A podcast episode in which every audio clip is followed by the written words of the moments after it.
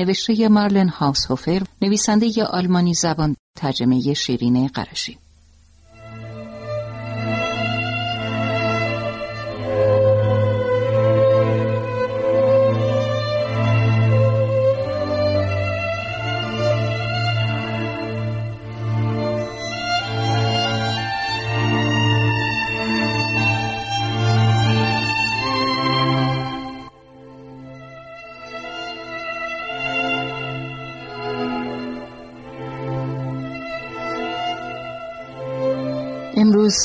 پنجم نوامبر نگارش گزارشم را آغاز می کنم.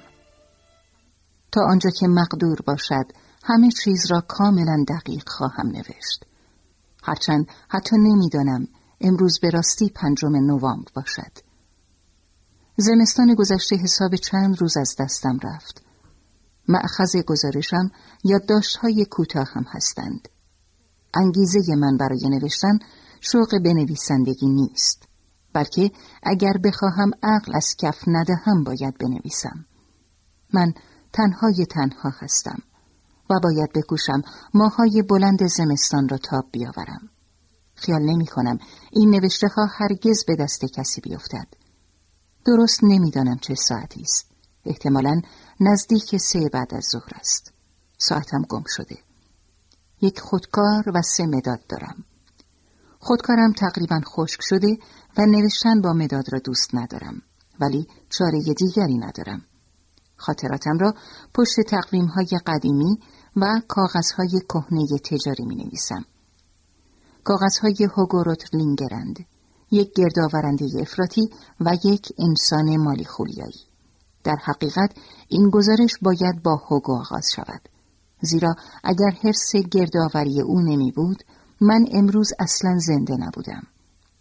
هوگو شوهر دختر خالم لوئیس مرد نسبتا متمولی بود. تمول او تا آن حد بود که باید مالک چیز خاصی می‌شد و او شکارگاه را.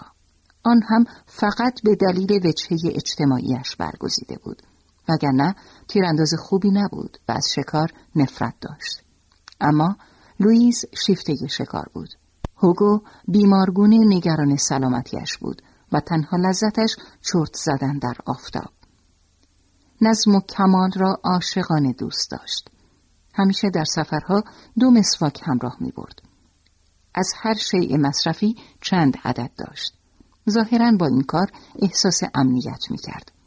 در آن زمان تمام مدت صحبت از جنگ اتمی و عواقب آن بود و این باعث شده بود هوگو در ویلای شکار اندوخته مختصری از مواد غذایی و دیگر کالاهای ضروری جمع آوری کند. روز سیوم آوریل روتلینگرها دعوتم کرده بودند همراهشان به شکارگاه بروم. در آن موقع دو سال از مرگ شوهرم میگذشت و دو دخترم تقریبا بالغ شده بودند و من می توانستم اوقاتم را به نحو دلخواه تنظیم کنم. دعوتهای لوئیز را به ندرت رد می کردم. عاشق آن ویلا و جنگل بودم و با رغبت سه ساعت سفر با ماشین را تحمل کردم. قرار شده بود سه روز بمانیم و مهمان دیگری هم دعوت نشده بود. در جاده توقف کردیم تا سگ هوگو را از شکارچی بگیریم. سگ شکاری و نامش لوکس بود. حیوان قشنگی بود با پوست خرمایی تیره. کمی با شکارچی خوشوبش کردیم و قرار شد فردا شب او و لوئیز برای شکار بروند.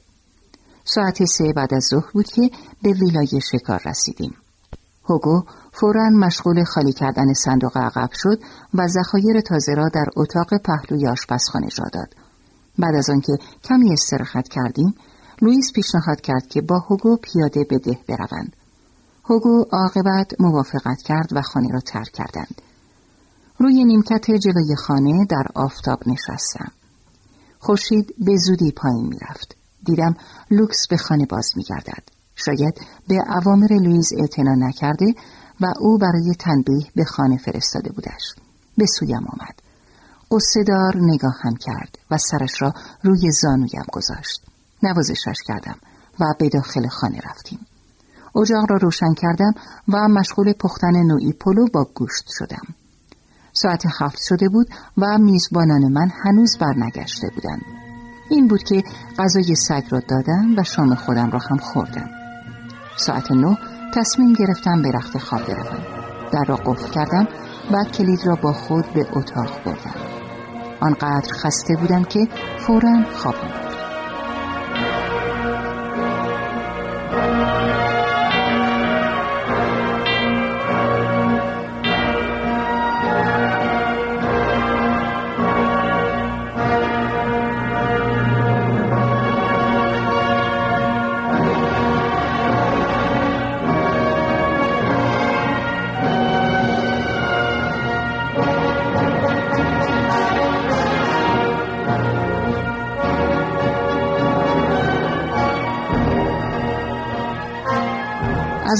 آفتابی که روی صورتم افتاده بود بیدار شدم و به یاد شب گذشته افتادم. از آنجا که تنها یک کلید داشتیم لوئیز و هوگو باید هنگام بازگشت بیدارم می‌کردند. ساعت هشت صبح بود. حتما در ده مانده بودند. تعجب کردم. هوگو از تخت خوابهای مهمان سر و نفرت داشت و آنقدر بی ملاحظه نبود که مرا تمام شب در ویلای شکار تنها بگذارد. هوا خیلی خنک بود. و شبنم صبحگاهی روی مرسدس سیاه هوگو برق می‌زد. با لوکس به سوی ده رفتم. بس که فکر کردم به سر روتلینگرها چه آمده است هوای سرد و مطلوب را حس نمی کردم. قدمهایم را تند کردم و لوکس را پیشا پیش فرستادم. پس از آنکه عاقبت به انتهای تنگی رسیدم صدای لوکس به گوشم رسید که در دالود زوزه می کشید. توده ای از درختان قطع شده جلوی دیدم را گرفته بودند. لوکس را دیدم که آب قرمز رنگی از دهانش میچکید. زبانش را گاز گرفته بود یا دندانش به جایی خورده بود. جلوی من ایستاد و با بدنش مرا به عقب میراند. در این نقطه جاده از تنگ بیرون می‌زد و تا چشم کار می‌کرد خالی بود. با اوقات تلخی او را کنار زدم و به راه افتادم. بعد از چند قدم پیشانی محکم به چیزی خورد. و تلو تلو خوران عقب رفتم. حیران و متعجب دستهایم را دراز کردم و چیزی صاف و خنک را لمس کردم در جایی که به جز هوا چیز دیگری نمی توانست وجود داشته باشد. با تردید سعی کردم دوباره لمسش کنم و باز دستم روی سطحی مانند شیشه پنجره قرار گرفت. روی تنه یک درخت نشستم و سعی کردم درست فکر کنم. سه بار دیگر برخواستم و خود را متقاعد کردم که آنجا واقعا چیزی نامرئی، لغزان و سرد مرا از ادامه راه باز می داشت. نمی‌دانم چه مدت روی تنه درخت نشستم. بعد دستهایم را باز کردم و با احتیاط در امتداد آن صد نامرئی به راه افتادم. تا سر نهر رفتم و متوجه شدم که آب نهر کمی بالا آمده و از کنارها بیرون زده است. در آن طرف آن سطح مجهول که عادت کردم آن را دیوار بنامم آب توانسته بود راه خود را بشکافد پس دیوار نمی توانست خیلی عمیق در زمین فرو رفته باشد. ناگهان متوجه چیزی شدم که در تمام مدت ناخداگاه عذابم می‌داد. خالی بودن جاده. بالاخره یک نفر باید دیگران را خبر می کرد یا دست کم هوگو و لویز باید با آن برخورد می کردند. این به نظرم معمای پیچیده تری بود تا خود دیوار. به آب زدم. دیوار در آن طرف نهر هم امتداد داشت. بالاخره توانستم کلبه رعیتی را ببینم. مردی جلوی چشم ایستاده بود و دست راستش بین فوران آب و صورتش خم شده بود. یک مرد پاکیزه و پیر که اصلا از جایش شکان نمی‌خورد. چشمهایم را بستم و دوباره نگاه کردم. مرد هنوز بی حرکت ایستاده بود. با مشت به دیوار کوبیدم. کمی دردم گرفت. ناگهان احساس کردم دیگر هیچ تمایلی ندارم آن دیوار را بشکنم. دیواری که بین من و آن مرد پیر و بلای درک ناشدنی نازل شده بر او فاصله انداخته بود. به کنار لوکس رفتم. مشغول بو کشیدن یک پرنده مرده بود. سر کوچولویش له شده بود. این اولین پرنده از صفحه دراز پرندگان کوچکی بود که به این شکل رقت انگیز در یک صبح درخشان زندگیشان به آخر رسیده بود. ناگهان احساس کردم فقط می‌خواهم از آنجا دور شوم. در موقعیت وخیمی قرار گرفته بودم. من و لوکس در آن موقع هنوز نمی‌دانستیم اوضاعمان تا چه حد بحرانی است. نور آفتاب ویلای شکاری را در بر گرفته بود. تا مدتی به هیچ چیز فکر نکردم. بعد طاقت نیاوردم و دوباره به تنگه رفتم. معذب بودم که دیوار را نمی توانستم ببینم. این بود که یک بغل شاخه فندق کندم و مشغول فرو کردن آنها در زمین کنار دیوار شدم. مرد پیر هنوز کنار چشمه ایستاده بود. دیوار حالا در سربالایی افتاده بود. از آنجا می توانستم دو خانه دیگر را ببینم. عصبانی بودم که چرا دوربین هوگو را نیاورده بودم هیچ موجود جانداری به چشم نمی‌خورد و از خانه ها هیچ دودی بر نمی‌خواست. اگر آن مرد کنار چشم مرده بود میباید تمام اهالی ده مرده باشند. جاده را تا جدار سخره ها قلمه زدم و به خانه بازگشتم. سوال این بود که آیا این بلا تنها بر سر آن دره آمده بود یا تمام کشور؟ تصمیم گرفتم امکان اول را بپذیرم.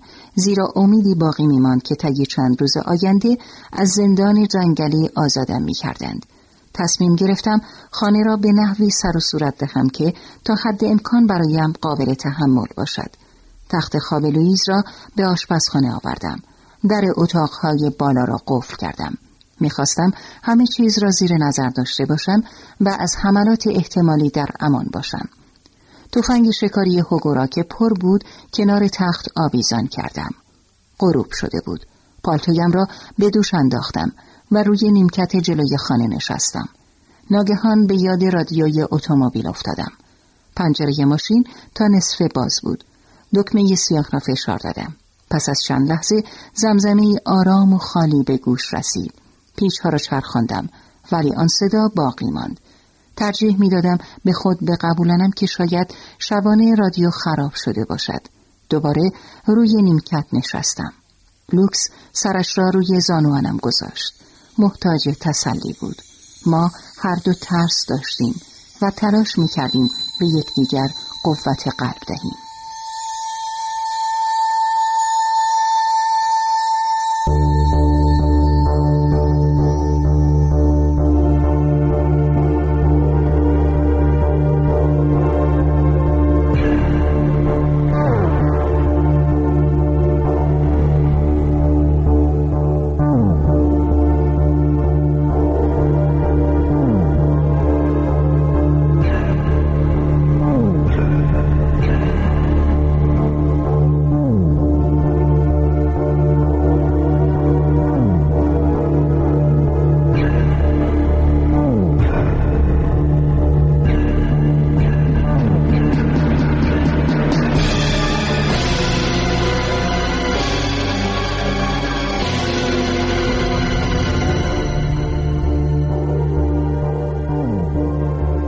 قریب شش صبح از خواب بیدار شدم. فورا همه چیز یادم آمد.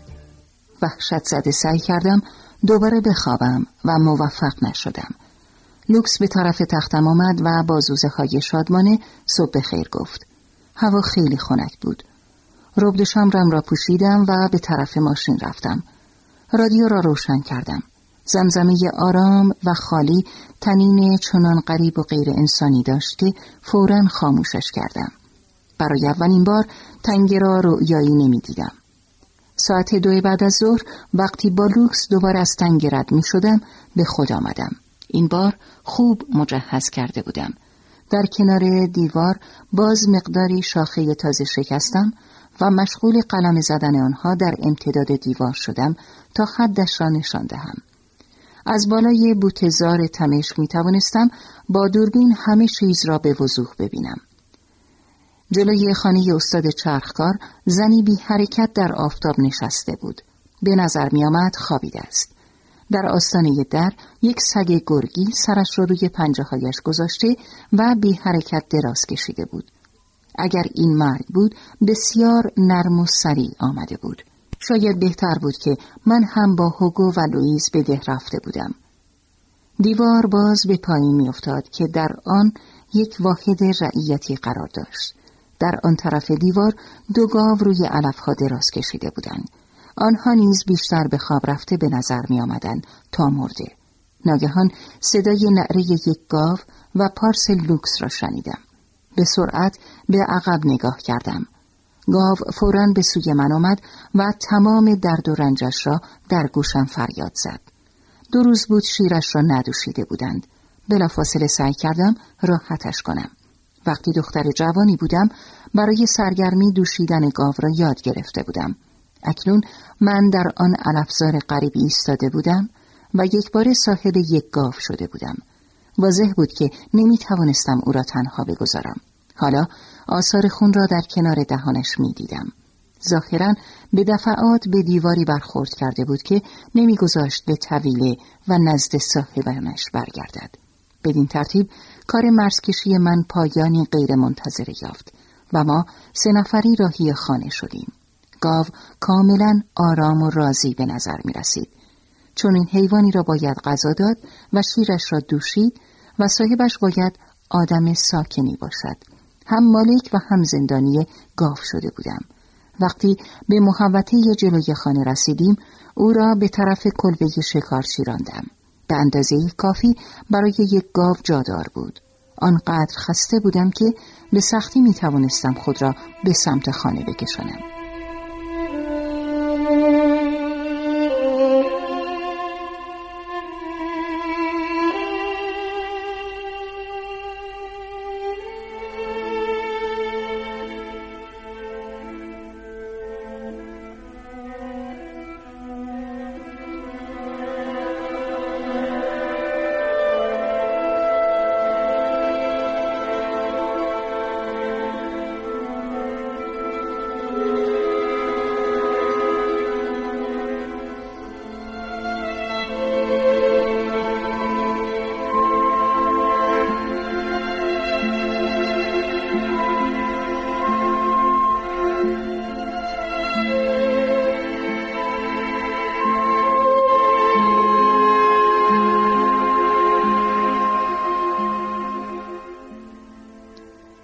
صبح بعد دیگر آنقدر تحمل ناپذیر نبود که روز پیش.